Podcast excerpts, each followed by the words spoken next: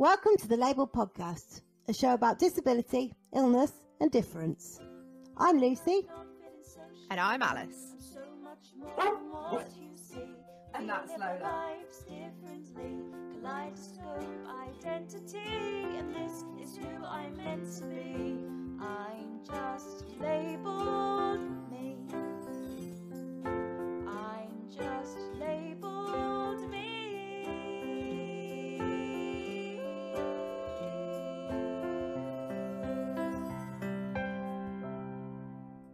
Don't forget, in this episode, I might swear, Lucy might cry, and you can check out details of the trigger warnings on our website. Hello, everyone, and welcome to another episode of the Labeled Podcast. This is take two of the recording Mhm. because I've got an electrician in this afternoon and my computer turned off while I was in the middle of a sentence. So I'm here. We'll see if I stay here. Lucy's here. Hi, I'm here. um, so we'll uh, we we will see how we get on. How Yeah. are you doing, Lucy? I'm all right, thanks. How are you? Um, other than um, yeah, all the all the work we've got going on in our house. My husband has taken the wall down between our kitchen and dining room. Um, did, did you want the wall down in between? we did, Okay, yeah. It fine. wasn't. It wasn't. I didn't come downstairs one day to just be like, "Where the fuck is the wall gone?"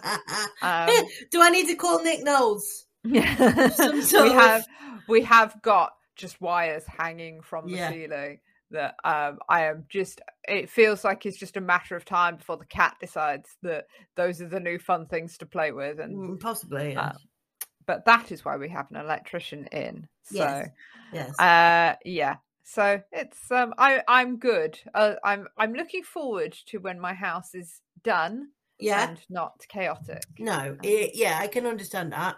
As somebody who recently had builders in, I can. It was three days, Alice, and I was being a drama queen, wasn't I? You So were, you know. well, that's very unlike you just usually bit. so calm. Yeah. Oh well, hope fingers crossed we get it sorted soon. Shall we introduce our yes, yes. Let's introduce our guests. Yes. We have got, as usual, guys, another guest in for you this week. This week we've got Emily, who is coming to us from Gay Paris, which is exciting. fancy? Hi, Hi. Emily. Welcome to the show. Thank you. Thank you for having me. Uh, so, how is Paris today? It is incredibly hot. I mean, it was um, really humid yesterday, but I think that's now like rained off, um, which is really good because humidity on the metro is um, really not the one. Mm, no. No, I imagine it's it's like I mean the tube in London any time between like sort of April and September, you just want to die. It's a Yeah. fun place to be. Well, yeah, well, especially because if you're on the priority seat, as I imagine you two are, um, Mm. you're just face to stomach. Yeah. Not It's often the way. It's often the way. Whenever you're like crammed in anywhere small as a disabled person, you are often greeted with some some part of somebody's anatomy that you don't really want to be face to face with. Yeah, It's not. It's not nice. Not nice. Mm. no. No. No. no. Um, I always uh fi- sort of I feel weirdly protective of the dog in that situation as well because yeah. I'm just like like you're just gonna get like rained on by sweat in those situations Yeah. and just n- knees in the face and And you kind like of that. you kind of start to realize how many people don't understand personal hygiene. Oh god, yeah, that's it's, it's really good yeah. I end up like cradling my crutches like it's getting a child. Everything will be all right soon. Fifteen more minutes, I can get off the metro. Yeah. yeah, no, it's not. It's not. It's not nice. No. so what are you doing in Paris? So I'm doing an internship because I really wanted to get some work experience. I mean, had I had um, had COVID not happened, I'd have kind of wanted to get some more work experience done by now. Um, but obviously, I was shielding on and off, and it was just a bit of a mess. So I was like, okay, I really need to take this year to get some stuff on my CV. Um, so I am a digital communications intern for a rare disease charity, which is really Oh. cool. That is really cool. That's really cool. it's That's nice cool. to be working in like a really lovely and inclusive space as well because Mm. obviously well you'd hope that they'd be really good about things like me needing time off for hospital and just general Yeah. bits and bobs Okay. And uh, is it a like French specific charity? Is it a French specific disease? right so it's called eurodis it's the european body for um, all rare diseases so we Oh. basically coordinate everyone all over europe so Wow.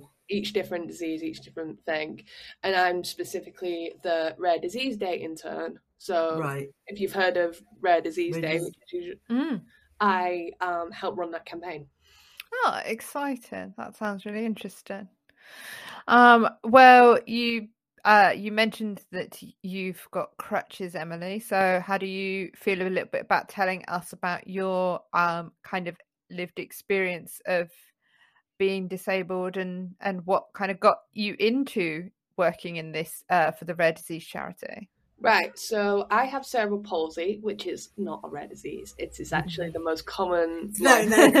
Very, very common. I have cerebral palsy too. That's how common it is. Yeah, exactly. I know like a million different people with it, and it yeah, it's the most common lifelong motor disability. But I um I I guess my sort of journey with it start started way back over lockdown too. I basically had an epiphany where I realized I couldn't do serious journalism anymore as my like career choice. I was gonna be like, you know, covering disability rights stuff and all that kind of thing. And over COVID, I just realized it was making me very, very depressed. Mm-hmm. Mhm. And it was just really not good for my mental health. I remember the article that broke me was um, do you remember when all the DNR stuff was coming? Mm-hmm. yeah.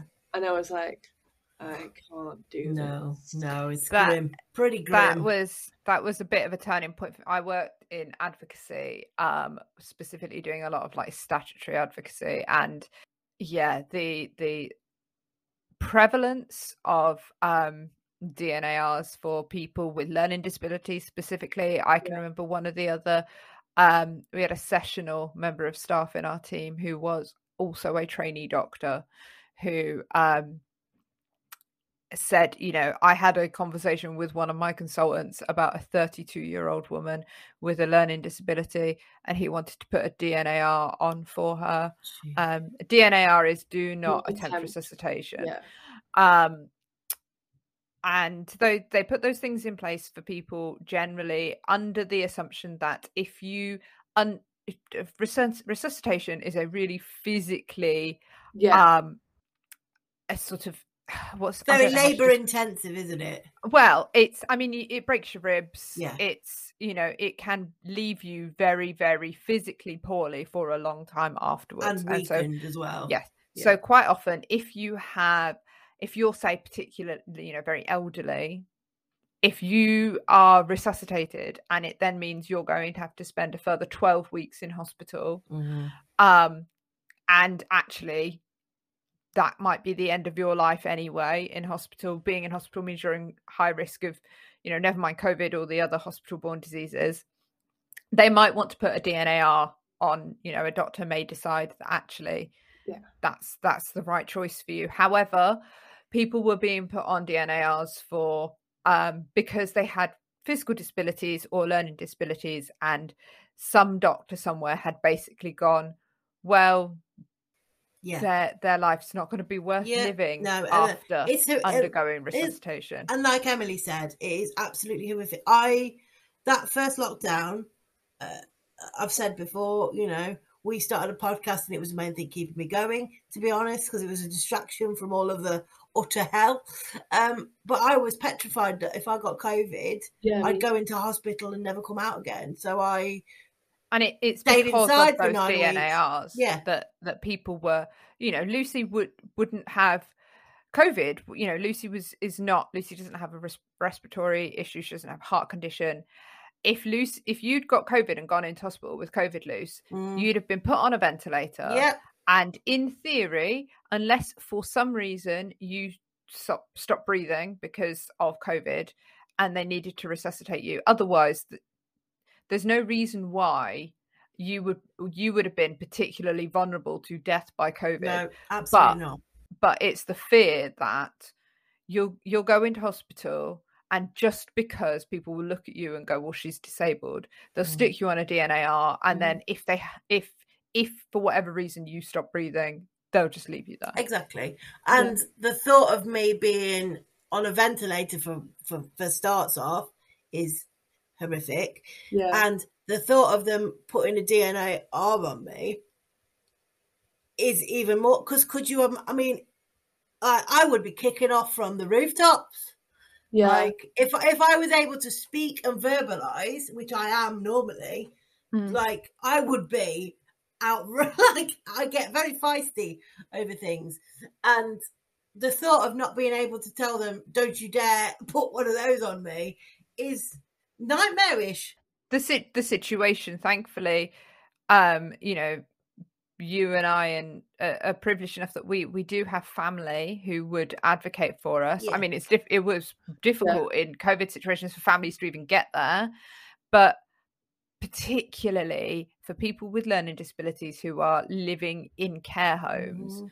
where there's not a lot of family contact that's those were the people who were just being being left to die not it's it's not uh there there weren't they weren't getting the covid support or th- it was they were just being left because if they came to a point where they needed resuscitation people were just deciding it wasn't worth their time for Mm. Yeah. to resuscitate that person because their life wasn't worth living afterwards so yeah i can i can understand why that might be the thing that makes you go you know what serious journalism's hard Yeah, Yeah, I, I just realized it wasn't making me happy. Like I, No. I, I always sort of thought if I do something really serious, it's going to make me feel like I've got a, s- like a sense of fulfillment, and that's going to keep me going.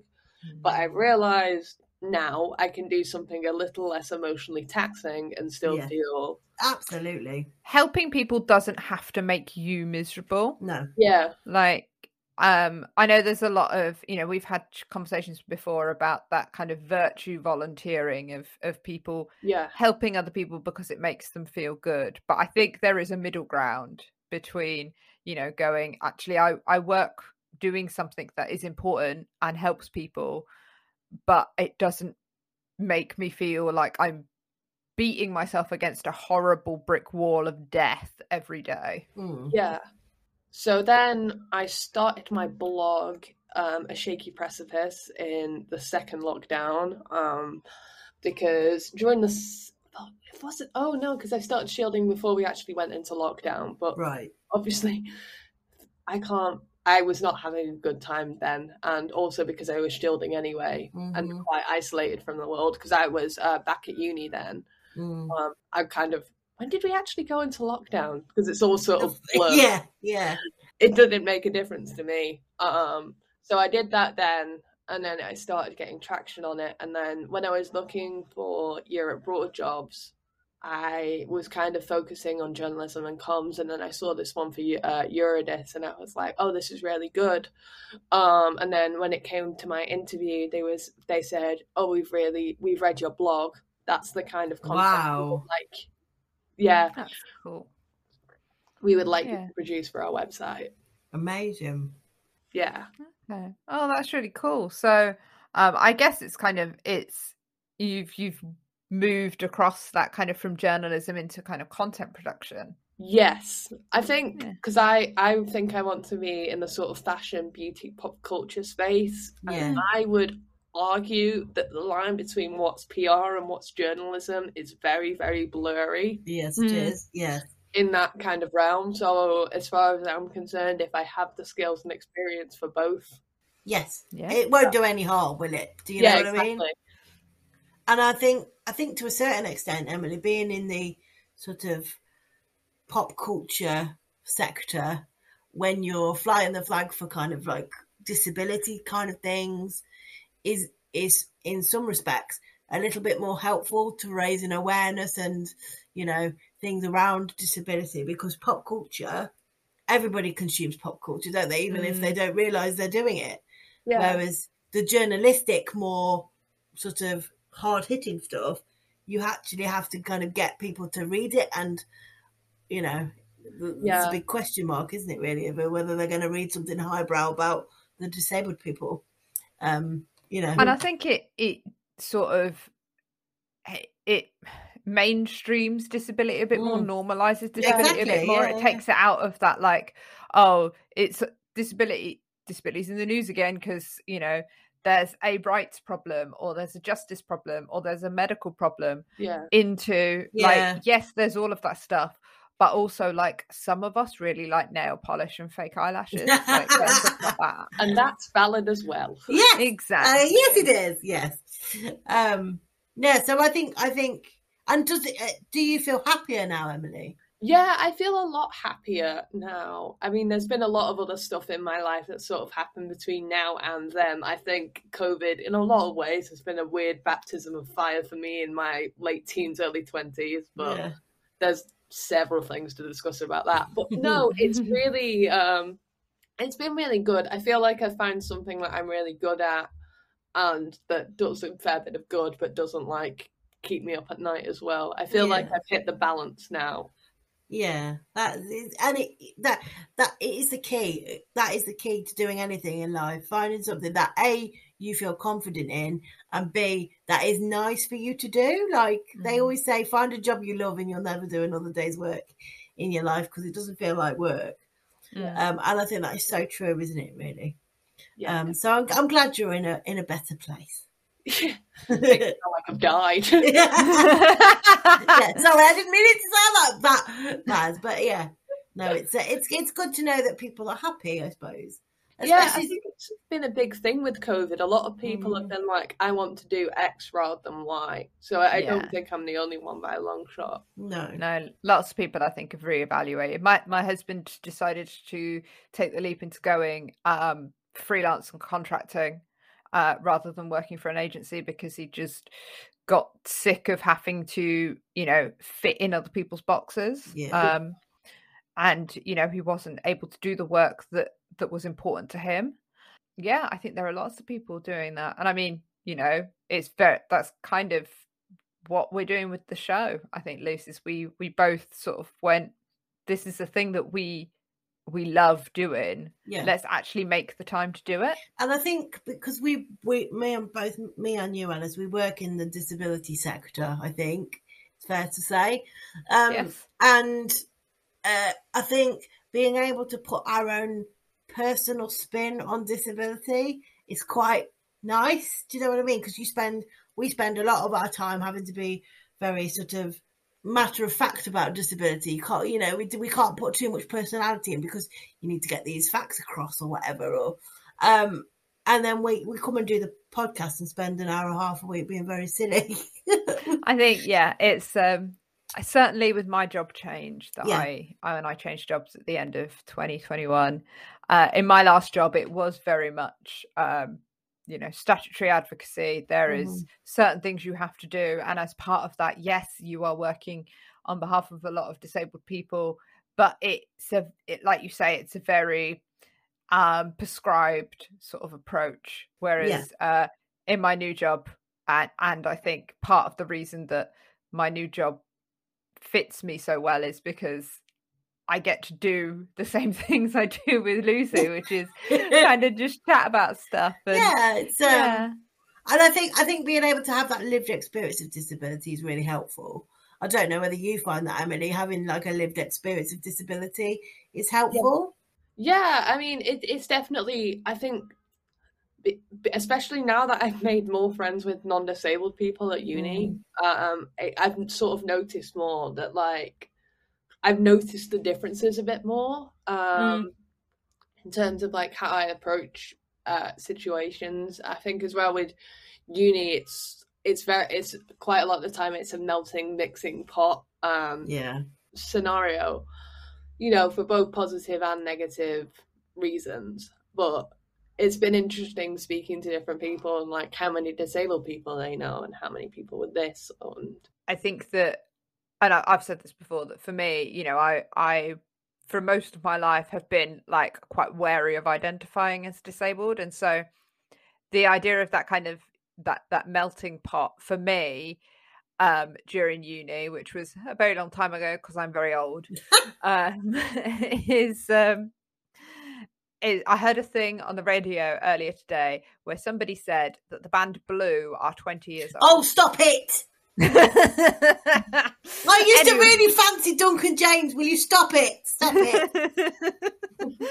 so yeah um uh yeah for me like that melting pot it was trying to find my place in that whilst specifically not really wanting to engage with a certain part of my identity Yeah. whereas i feel like i can actually i can imagine emily for you kind of going well i'm disabled and that uh sort of colors my approach to everything Yeah, gives a it- it's probably quite empowering actually yeah. I mean, yeah, it is a lot. I mean, the thing is, I, I go to Oxford, right? So I can't Mhm. avoid access needs because everywhere is like Yeah. years old. yeah, and I have to be like, every time I have a new tutor, I have to be like, hi, I'm gonna need to use that one room that you've got that has like an automatic door and things that Yeah. you just stick all of us in. Don't mind me, I'll just sit here. Yeah, thanks. Um, so it, I kind of can't avoid it. Also, I um, my sort of introduction to the disability community was at quite a young age. My Mm. parents were very, um, I don't fault them for it at all. But when I was a young kid, they were very much like, you know, she's just our daughter. We don't want to like put anything sort of on her hmm which I think was very much seen as like the progressive thing to do um, during the sort of early to mid 2000s. hmm Um, but then I started swimming and I um, joined the Northwest um, Para Squad um, and started doing nationals and get, going to CP sport events. And I met like loads of different people um, with various different things. Um, but a lot because a lot of people with cerebral palsy swim because I think it's you know supposed to be good for us. I think we are secretly mermaids. Yeah, That's what I'm going with. I am Ariel, the Little Mermaid. My hair is red, and uh, yeah, I'm, I like to think I am Ariel. But um, yeah. Yeah. I really like being in the water. I like being in water, on water, near water, anywhere, Me too. anything to do with water, please. and then that was very much like, oh, this is my community. These are like my people, and Yeah. that's always That's I've so cool. Quite sort of bullshit about it. And then when I went to uni, um, one of like the five physically disabled people at undergrad in Oxford um, was actually an old friend of one of my uh, best mates' sisters. So wow.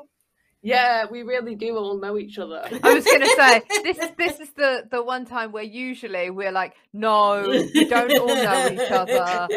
It's just Yeah. this one situation that makes all the able-bodied people in the world go, well, they must all know each other. Yeah, I knew I, I knew I was right, Graham. I knew Yeah, I was right. This, this is your fault, Emily. Yeah, thank we you. all have a group chat. Yeah, yeah.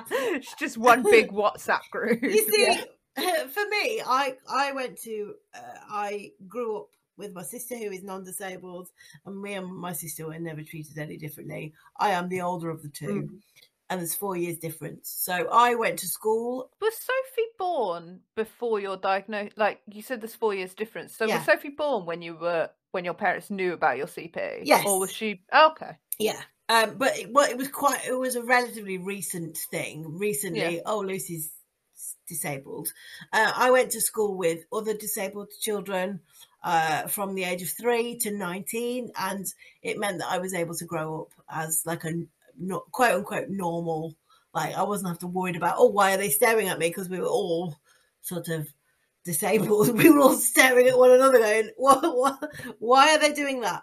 Um, no, and then I when I got to about 16, 17, 18, I was a bit like, I'm a bit, I'm a bit fed up of spending all my time with disabled people. I want to get out there and meet, meet non-disabled people. And so went to college and university for four years and spent a lot of time with non-disabled people and then found myself the age I am now kind of actually I quite like the disabled community. Can I come back and spend some time with you, please? Because um, there's that level of kind of understanding that when you're talking to other disabled people, you don't have to go through all the explanation of why things are hurting. Mm. You just go, "Oh yeah, yeah, I know." Have you tried this cream or this medication? You know, I think it, it sounds like Emily's experience is quite a mix of yeah, our two experiences. Like I, my parents took a very similar approach, Emily, to yours, where you know it was she's just our daughter. She can still do anything. Her disability doesn't matter. It is. It was the very.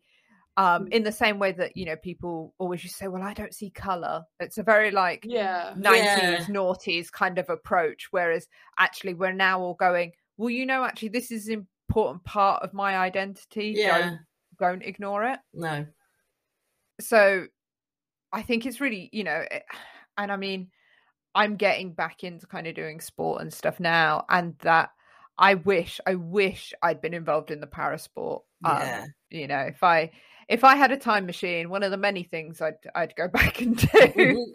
Uh yeah I- it's um it's i think it's very cool and it like i say it, it sounds like it's kind of given you quite a a strong sense of identity that's then you've really kind of carried through. And i think you know listening i mean the idea that, you, that you're at oxford i very specifically made decisions about the university that i went to based on my disability i went Yeah. to de montfort in leicester Right. because at the time it was rated the best university in the country for disabled student like for support for disabled students and actually it was 20 minutes from my mum's house by car so i had even intended on commuting and not living in halls which uh, i changed my mind about within about three weeks. Um, but um but you know I, I at 19 when i was looking at unis i i wouldn't have dared look at somewhere like oxford. That the idea of that would have given me such anxiety because i just the the access needs for me i think about places like that and i just think so many dark narrow corridors Mhm. i i would be i'd be fucked um, and this for me was pre guide dog as well, so I wasn't using any kind of orientation aid. Well, I'd just have been walking It's in kind the of walk. Alice is walking around with her hands in front of her, like in front of her, going, "Is, is there a wall there?" I don't know. yeah. Yeah. So uh, Yeah, I I think I approached it very pragmatically to be fair. Like my my, my sort of viewpoint was, I mean, I ended up in a, in a reasonably accessible college, Jesus, which was good, and they said, you know, if you end up getting pulled to a college which is just completely impossible, you can move. Uh, I think it is very uh, based on which college you end up at. Mhm. Um, but my uh, viewpoint going into the, the was like, even if I have the most horrendous four years, I've then got an Oxford degree, yeah, Yeah. and that's gonna make my life a lot easier because I'm very sort of aware of the fact that for my whole life I'm gonna have to, you know, make up for my Mhm. disability. Do you know, Emily? That is exactly the same reason I went to university because I wanted to prove to people that there was more to me than just, oh, she's disabled, bless her. Yeah, We'll, we'll give her a go because she's said I wanted to prove to people that there was more to me than my perceived barriers that I had. Um, Yeah. I had a horrendous time at university. I was bullied, picked on both by other students and staff members. Um, and I don't know how I hel- held on for as long as I did to get my degree. If I, you know, I think there was many times where I was like, do you know what, this isn't worth it. And if it hadn't been for my friends who were like, no, come on, you can do this, you can do this, that I would have gone and like given up because there's only so much shit you can take, really. Um, and I'm glad I did because it, it, that I'm proud, you know, I'm proud of that certificate. It's just a shame that I feel felt the need I had to go to university to prove myself.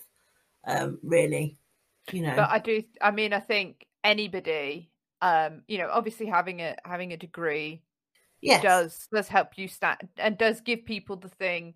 You know, they look at your your CV and they don't just see the wheelchair. But I think anybody going to Oxbridge, um, Mhm. I mean, that opens doors. yes yeah. it? Um, yeah. regardless. It's not quite Staffordshire. University, is it? Like, you know what I mean? Yeah, I don't think Staffordshire's known for, uh, you know, parliamentarians. Oh, don't that No. stresses me out. Because it's it's a thing. Like every person's year at, in every college has someone who like they do PPE or HISPOL or something, and they're like really active in the union, and they do other stuff, and you know that they're going to be like in a government job, and you're just Mhm. like, no, please no. I I have nightmares that the p- particular person in my year who's like that is going to be prime minister one day. Oh no. It makes me feel ill. I hope that that you're taking pictures of that person on every night out that you can sell to the sun as and when it happens to uh if not bring them down at least make some fucking money out of it. Oh, absolutely. yeah yeah i i'm i mean i went to uh when i was growing up in north london i went to a very very mixed you know very local authority uh school. And one of my friend's older sisters got into actually i think it was cambridge and went to see it and was like i am not and this was this would have been probably 2001 and went you know to have a day at cambridge and they were very it was very much she said i felt like the whole day they were going oh won't it be lovely to have a overachieving woman of color from a council Oh, estate God. in our in our next cohort you know Wow. very tokeny hmm and uh, and she ended up not going there because she was just like i don't that's not the kind of attitude of, of the No, place i want to i want to be somewhere because people go we want you for your merits not because we want you for our tick box Yeah, exactly. I don't know is that do you Oh, okay. I have a story to tell. Okay. not actually to do with Oxford. It was before. It was at school because I I went to private school because basically when I was in primary school I didn't get a statement. Okay. Okay. At the time, I didn't have um, any SPLDs and the statement system. I don't know if it's changed now, but it's Probably very not, to I be know. honest. But it was very geared towards um, SPLDs. Mhm. So, and it was a lot of it was based around the reading test. And Mhm. as I have learned from my, ironically, my um, ADHD diagnosis, my reading level is really, really, really high. Um, so I would always pass the Yeah, test, you'd ace it. Yeah. which Yeah. then meant I got no help. Um, Yeah. So even like the good school for the uh, SEN kids in my area wasn't that interested in me. Um, like it was just like, well, what do you want us to do? Like, um, because most of my mates with CP have an SPLD as well, which Mhm. was able to then tick that box and Mm. whatever. And as well, I feel like I was punished a little bit for having, for like being high functioning Yes. Mhm. because they were like, well, you don't need our help. Mhm. Um, so I kind of, so um, I didn't have any luck on the state schools. One of the other private schools was worse um, because they're just like they tried to keep me in the overlay uh, when I was at the office to try, and I was like, that's not why I'm here. Um, and then the um, state selective school that we tried, we rang up, and my mum was like, "Look, my daughter's got X, Y, and Z. You know, what what's your policy like on that?" I think she like couldn't find anything on the website um, about it, and the receptionist was just like, "We don't have any child with anything here." Oh my god! Oh my god! And my mum went, Like it's like a selling point. my mum was just so like stunned. She just ended up stuttering out, not even like dyslexia or anything. Oh, She was like, God. No. Only normal kids here. yeah. So my mom obviously just hung up and was like, I, I, I don't remember the actual phone call, but I remember the day of it because she was just like raging mad. Yeah. Naturally. Yeah, yeah, yeah, Um, yeah, standard. And then when we went to um, my school, we met the uh, SEN there, and she was brilliant. Like she Mm. was like, if, you know, if she gets in, if she gets the grades, like we'll do whatever. yeah. Which, aside from a couple of crappy teachers, they did pretty much stick to. Mm. However, cut to A level results day. um, I was um, trotted out um, for publicity quite a lot. yeah, of course. Um, Yeah. So Send I- smiling disabled person who looks very happy to be here. Yeah. Yeah, Make sure you wipe the dribble off their chin. and the biscuits off the trousers. Yeah. yeah, exactly. so so like I, I was in quite a lot of national newspapers and to be fair then a lot of it very much depended on the journalist that i was talking to whether i had a good experience or not Mm. so for example i had chris matthews who was from the times and he was lovely he was like it was just a gen it was just a nice a level story yeah, rather than a oh look at this disabled Yeah. person and yeah. Yeah, yeah, because you you get nice A level stories. They're just Yeah. the things that Yeah. come out. Um, and then, but then the one that was written for the Girls' School Association was oh, what was the headline? Girl battles cerebral palsy to Ah. win a place at Oxford. That was. Oh. I was just like, I was like, I never. I, I I had my first experience of being like, I never said that. no, Mhm. I know. It's um you weren't one of these people where you that had to open your A level results on the telly. No, no, no, no. Oh. would, that gave me that stress. Gave me stress. Um, No, I checked because I was like refreshing UCAS, refreshing UCAS, and Mm. I, I and then I saw, and it was like, Oh yeah. Because. I always feel so sorry for those people that have to Yeah. stand there with the envelope shaking, like clearly sweaty palms, in, on the telly. I don't know I why don't they do think it. they like they force like you at gunpoint. I Yeah, I know, but- imagine there is like a hey, is anybody interested in doing this? And everybody goes, I'll be on the fucking telly, Who and on then realise what go, they've got "I'll to do for do. money." yeah. Yeah. pay me fifty quid just in case I uh, fail miserably. in Yeah, my exams. Because I, I didn't even because the um Oxford um offers come out all on the same day. Um, Uh-huh. you know, after you've done the exams, the interviews, whatever. And I remember it's in the middle of mock exams, and everyone, basically everyone's just getting rejected, rejected, rejected Oh. all throughout the day. And I was certain because of the people who had got rejected that I wasn't getting in. So I was like, I'm gonna wait until I go home yeah. because if I'm going to have a mental breakdown, Yeah, I would like to do so in the privacy of my own home. Yeah, Yeah. I know. Yeah, I, I, I do, I do. It's like that. It, is- Alice, it is that moment of realization when they go, right, we're going to go over to Jacob, who's going to open his uh, A level result, and he's like, uh, what? No, what? like, Yeah. I, think we're just going to Oh yeah, to. I I sat my uh English A level, English literature A level, um, and I walked out and I was like, yeah, yeah, I'm all right with that. I did that. Like, I think it was we did it in two, like we did two sets of them. So we did like an exam in December or Yeah. something, and then another one in like May. Mhm. Uh, and I was like, yeah, fucking done that. I smashed that. Happy with that. I wrote loads and I got all like up in Shakespeare's business.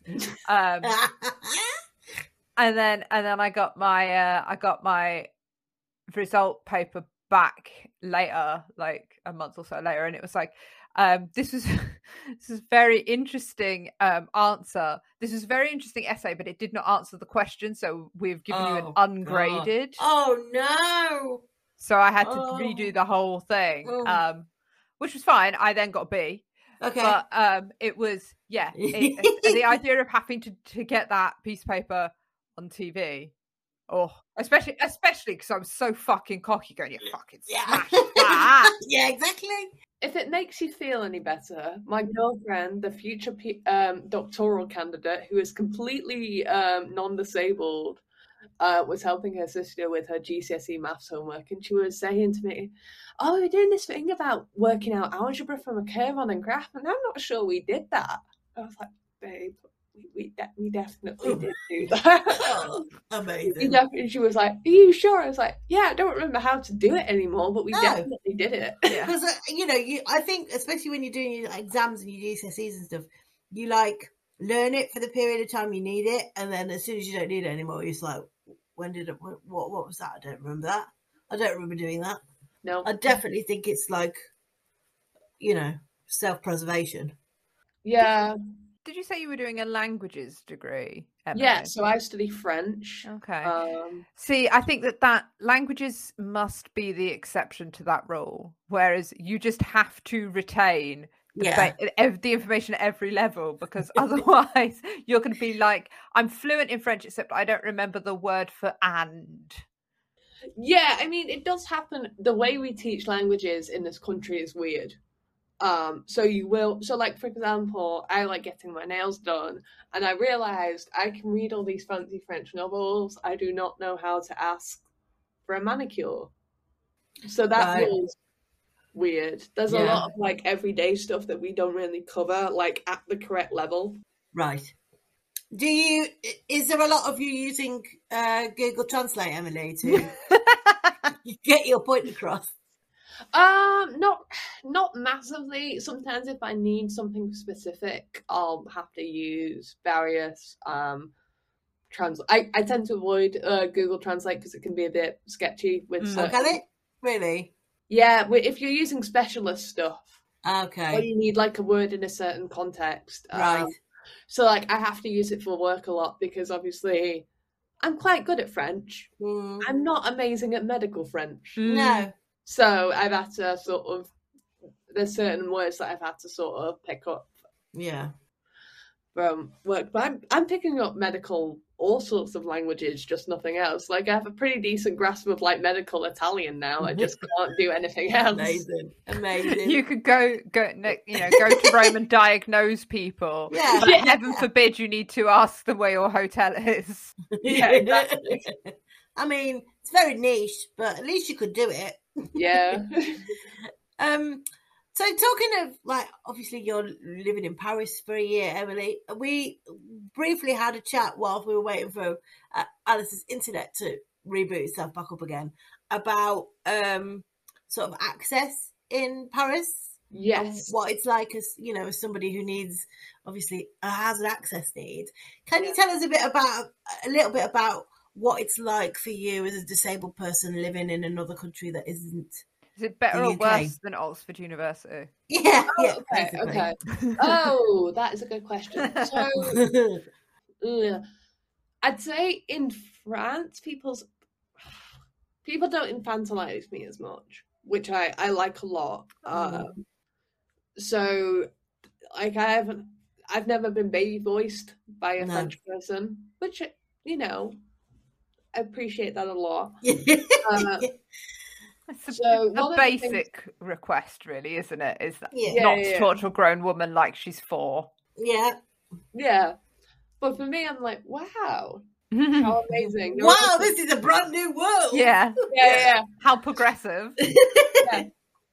that that's pretty good. Uh, people are generally more helpful in shops. I've noticed, hmm which is nice. Um, public transport system is objectively worse for access. Um, I, I've stopped basically using my wheelchair because it's not worth not being able to use the transport. no Um, but there's like other thi- like there's more benches and things, which isn't like an access need with a capital A, but it does make my life a lot easier. No, you see, I uh, we're working um, on a campaign at work at the moment about addressing resting spaces specifically, um, because actually it is a really under um, kind of what's the word I'm looking for?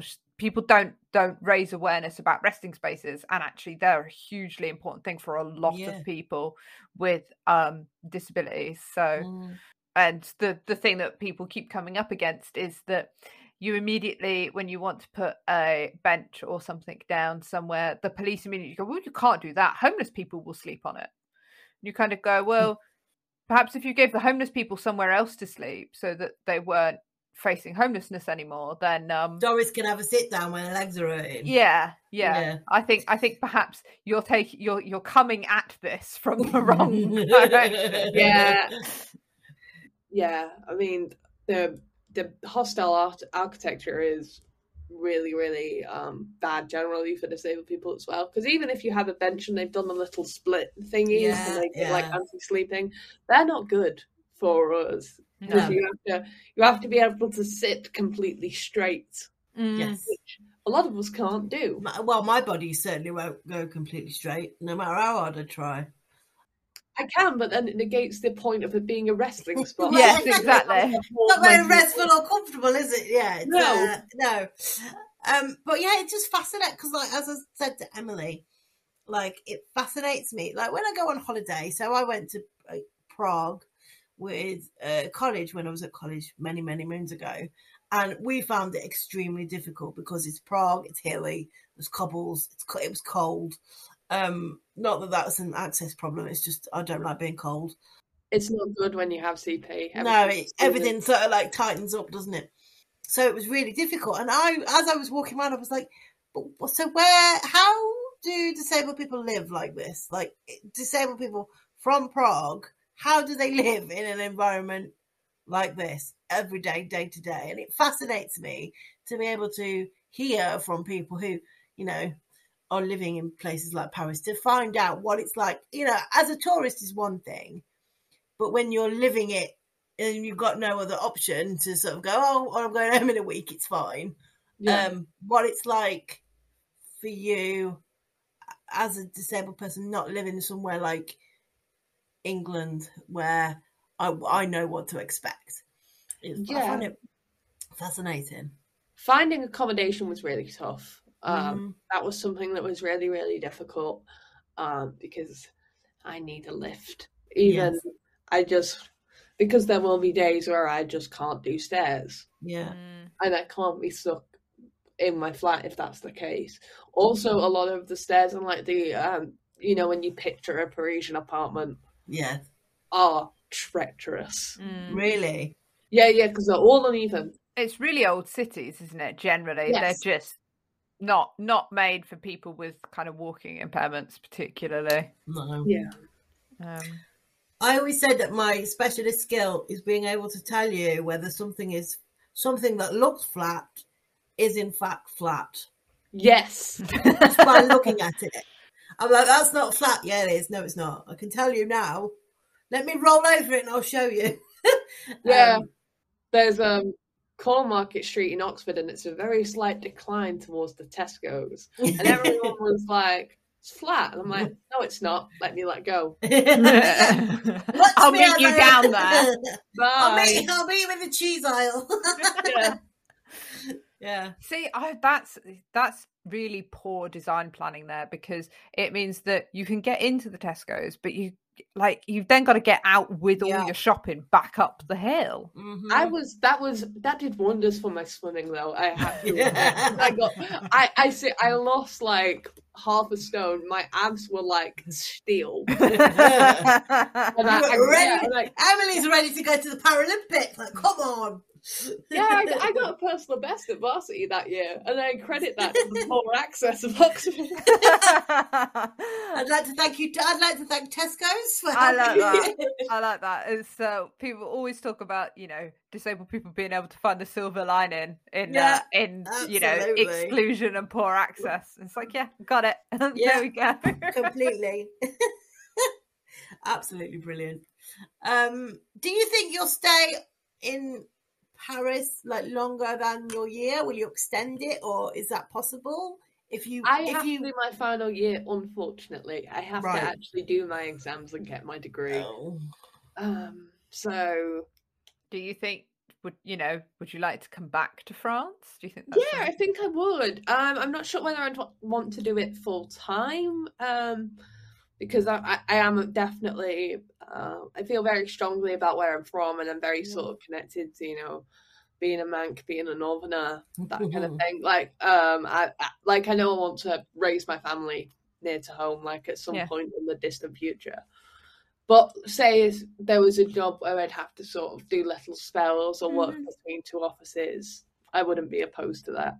Yeah. Well, and I think in the kind of work that you're doing in that kind of content creation, those that that is um particularly if you get into kind of the sales world, that I think is something that is quite common, isn't it? Especially if you've got a language, people will be just like desperate to get you on their uh on their payroll. Yeah, well, that's why I've actually, when I've been learning languages, there are some languages I've opted not to learn so I don't get sent to that country. Yeah. right. So, for example, everyone who, everyone in my life who's like super, super capitalistic has been like, why don't you learn Mandarin? That would earn you Yeah. loads of money. And I've been like, no, I'm not going to No. China. Sorry. I've I've never fancied China as a holiday, never mind a work destination. It's like No, no, No. me neither. no, It's very far. It is Very very far. far. I don't think I would cope very lo- very well on an aeroplane for that long. That's probably one of the reasons why I've never been to Australia or New Zealand because I don't think I could. I, I don't like sitting in chairs that don't move. Yeah, it's, it's not fun because you, you go dead really quickly when you have CP. Yeah, I, I, I, I literally sitting in a traffic jam. Uh, I get irritable because I'm not in a chair that I can. Because you're used to just being like, just go forward. just move, move yourself forward. In yeah, I get very, I get very irritable that I can't move in in a chair. It's um, yeah, it makes me very cross. But they, yeah, these are just things I get cross about all the time. Um, it's uh, but yeah, I, uh, it's I, I always think that maybe if I'd have been non-disabled. I would have probably travelled a bit more than I actually have because I think whilst I like travelling and going on holiday and doing all those nice little things, I um by the time I get back off my holiday, like to Tenerife or Spain or wherever, I am absolutely knackered and need about three weeks to recover from it. So I am Oh. always I'm always a little bit jealous of people that can, you know, go go away on holiday and I do. I do know a bunch bit. of people who did that. Like, oh, you know, I went to Bali and uh, Korea and stuff on my year. Like, I took a year out and I went Yeah. traveling and I went backpacking. And I'm like, yeah, no, I'd I would have I wouldn't have made it out the airport on my own. No. I couldn't have Yeah. done it. No. Well, and yeah. what you know, you, you you you hear, don't you, people that travel like they're disability travel experts, and you think it's all very well and good, but you know, you're sometimes there. The person's disability isn't the same as my disability, and so Yeah. then needs and my needs are different. And I'm thinking, yeah, that's okay for you because you can sort of stand up and walk a bit. But if I've got to push myself up a massive hill every Oh. day. Well, speaking of massive hills, we were we I was I had a really uh, amazing opportunity where we had the all because our my um, organization has an office in Paris, Brussels, and Barcelona. okay. So every two years or so, they have a massive seminar somewhere for Mhm. everyone to chat and meet each other. Yeah. Because a lot of people are also not in any of those offices as well and work remotely. Um, you know, Yeah. especially if they've got kids who are affected by those conditions, etc., Yeah. etc. Um, and the city they picked was Lisbon, Right. um, which was lovely. I enjoyed being in the sun for a few days. It, well, it was slightly weird being in my bikini around my colleagues. but that it was mostly really good. However, one of the days we did a team building activity where it was doing a treasure hunt around Lisbon, and it soon Right. turned into pushing me around Lisbon became the team building. yeah, but it's so it's so hilly. Is it? Right. Yeah. It's literally this. Can we just ban hills? Do you think we can ban hills? I I think they're quite um uh, uh, it's it's not the sort of thing that you can just be like right you know let's let's trim all the hills off um Or fairly imagine, fairly yeah, solid import and probably quite important ge- Mm. geologically um i'm afraid loose Yeah. sorry uh, but could you imagine though if like they said right, we're going to just make England flat? I mean, it would be very boring, but imagine how much speed we would get up. It would be amazing. We could Yeah, just but then like, we lose the joy of going downhill. well, yeah, I suppose. Yeah, maybe just make like really slippy floor. Uh, we're we're going off topic here. Um, this is But, this is the the uh grand redesign lucy has for the Yeah. uk is to basically just bulldoze the whole lot hills and mountains included and then make all of the floors inside buildings like gym floors that are dead slippy. You know, like when you're at school and you go to the gym and the floor's like over polished. You do Yeah. one push, and you can travel like miles. Brilliant. Oh, yeah, or you know when you go to like a shopping centre. yes. But but my dogs get really don't like that because the floor's too slippy, and they get worried that like they get uh, Lola in particular was really bad. She'd be like walking on it and be go, like, "Oh, I'm really worried I'm going to Look, fall down." Right, this is the first draft of the plan, Alice. I Right, will, okay. I will address your dogs when we get to draft three. Right, okay. two.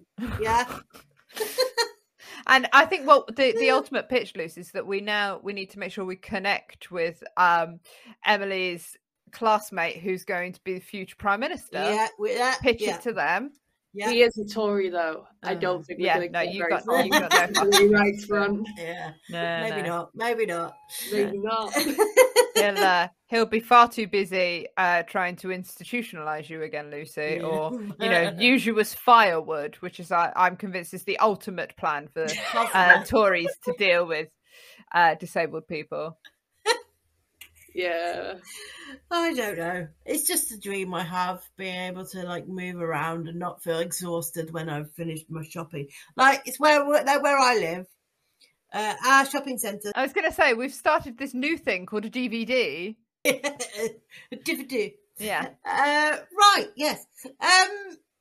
Emily, Focus. we've done a lot of Emily. chatting. We've done a lot of chatting shit. Was there anything in particular you wanted to talk to us or raise before we kind of start winding things down? Oh God. Um. Why don't you tell us a little bit about the writing you've been doing on disability fashion?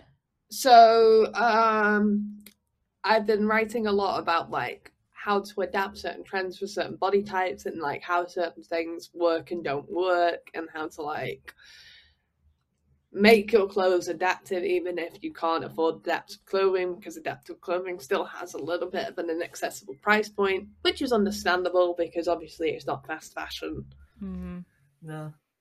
but it's obviously still not always ideal. And I wrote little bits and bobs about that. I've also written about uh, disability representation in the fashion industry. So the likes of Jillian Mercado, Erin Paul, um, and Sinead Burke, who are all doing really cool things, and how they are sort of bringing it to the mainstream. Because I feel like there has been a massive uptake in uh, representation in the last like two or three years. Mm. It, it is one of the beautiful things about the internet is that you know people can just put themselves out there and actually it's very easy for other people to kind of pick pick you up and make you popular in a way that um more traditional kind of going and looking for representation people are going to go well nobody wants to see a disabled person Yeah, um yeah i think that's really cool yeah, because it's it's it's just it's been such a shift. Because like even five years ago, what we're seeing now just wouldn't even be thinkable. No. Mm. So No, It's and I think you know inaccessibility around fashion is something that people, not a lot of people really kind of cons- you know when you say accessibility to people, most people think lifts and toilets. yes, Um, so I think you know the pretty much idea. exclusively. yeah, Yeah. I think the idea of um, uh, you know talking about accessible fashion and inclusive fashion is uh, is very cool. I think, and and again having that representation um, out there within the fashion and beauty industry. There is another Emily, Emily Davison, who I am a big fan of, who is a blind influencer who does Yes, uh, beauty. yes, and- I love her. Um, Yeah. and of course my uh who's on like my top 10 dream guest list jessica um Kellgren-Fozard if we can get her on she's i mean that woman is beautiful Yeah, so yeah i mean i think accessible fashion is a very cool thing to be kind of promoting and raising awareness about I wish I could be fashionable, but I'm like a potato on wheels, to be honest. Like, no, none of my clothes ever fit me properly, and I think that's because I'm sat down all the time. So I look at something on a mannequin, and it's like, oh, that's nice. And then you put it on me, and I'm like, no, no, put it back. do you ever look at um you know like wheelchair um sort of fashion icons and, and disabled Um, occasionally, yeah.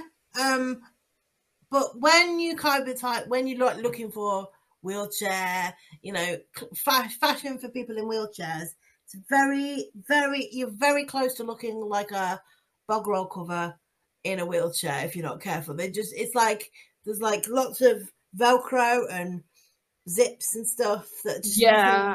Why is that random zip there? Yeah, I was looking for a raincoat um last autumn because Ooh. obviously, as you know, you get the puddling in the Yeah, flies and it's yeah. awful. And I was like, surely someone must have thought about this before because that's I have th- that is like a weird saying when it comes to problems is I am not the first person to have had Yeah. this problem. Yeah, yeah. Someone else must have thought of it before me. There, there are much smarter people in the world out there. Surely someone else has addressed exactly. this already. Yeah. It was Not that you're not very poncho. smart. It was a bloody poncho with extra zips, and not Yeah. even like a cool fashion forward poncho. It No. was like just. It was like I'm not wearing that. I no. refuse. Like Wow. people have talked to me because obviously when you're sat still and you've got CP and it's cold, about like you know you can get those things that you put over your legs and things. And I was like, no, Mm. I've got half a sleeping bag that's that I sit in uh, that I my doctor told me I needed to get because I get chilblains up my legs, and I was like, I'm not wearing one. Have you seen them? They're disgusting. I'm not wearing one. they're awful. I've well, I've given in now. I just give in. I'm like it's black. It goes with my chair. Nobody can see it. Um, I, and they are actually quite warm and comfortable. But you do look like a caterpillar in it. Really. Um, you just some battles you've got to like lose. Really, I think.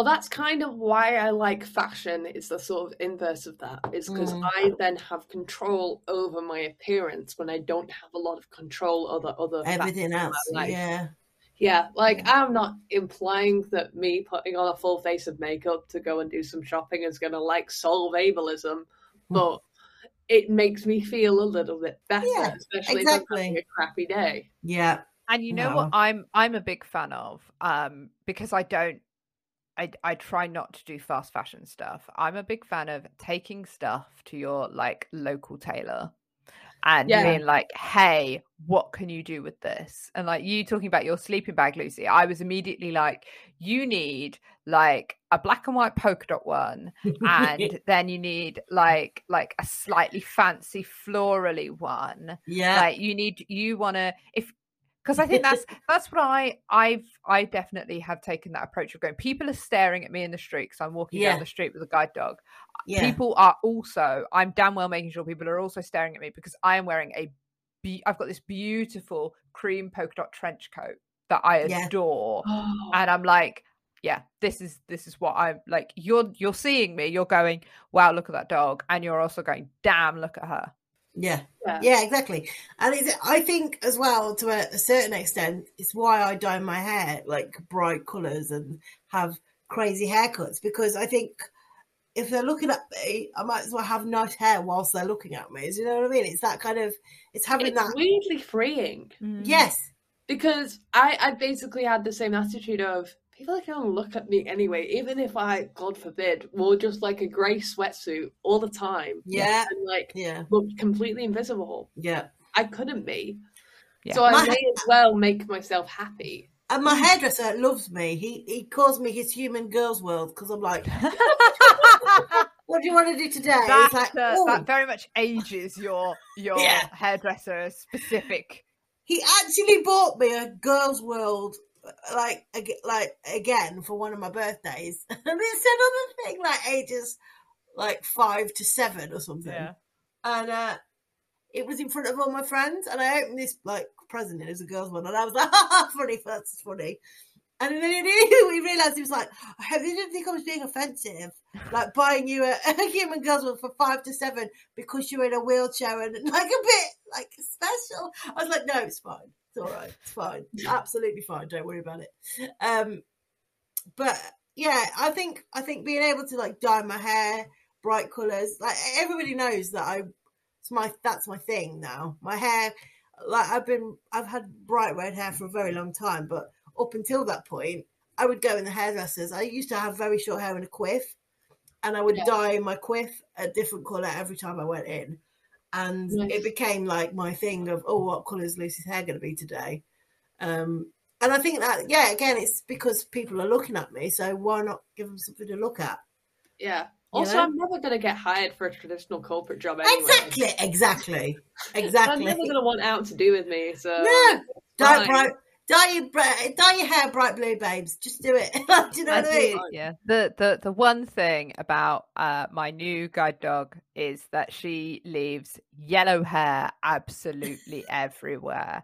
So all these nice, like I like a sort of 1950s, slightly sort of vintagey retro look. Yeah, All my nice, like I went to a work event in a black polka dot like wiggle dress the other day and uh Mm. came out and I'd laddered my tights because I'd caught the knee on the velcro on her harness oh and man, the No. like just the bottom hem on the left hand side where the dog is of my dress was just yellow it's just yellow and it's like yeah there is definitely um you can you can look i can leave the house looking like a you know banging disabled person i come home and it's like you smell a bit like Bedraggled. dog yeah, and uh yeah. and yeah i am definitely still stooping in the street to have to pick up shit so Glamour. yeah, I was gonna say it doesn't doesn't quite carry off all day long, unfortunately. No. yeah, it's all fun and games, like getting into a nice dress and then realizing the disabled toilet is like 20 minutes away. And then, yeah. shit. Yeah. Oh, it's been it's been fun having you on, Emily. I feel like Lucy and I have talked over you a lot, but you told Oh, us it's all right, no worries. Um, and uh, yeah, we'd um, we're always looking for bonus content stuff. So if you ever fancy turning your writing skills to uh to contribute something to lABLEd, we'd love to hear from you. Of course. do you want to tell the people out there where they can find you on the internet if there's anything you kind of want to plug Yeah, so um, my website is at a shakyprecipice.com. Uh, my Instagram is at M Maynock, so E M M A N O C K X X. And then my Twitter is just my name. So that's fine.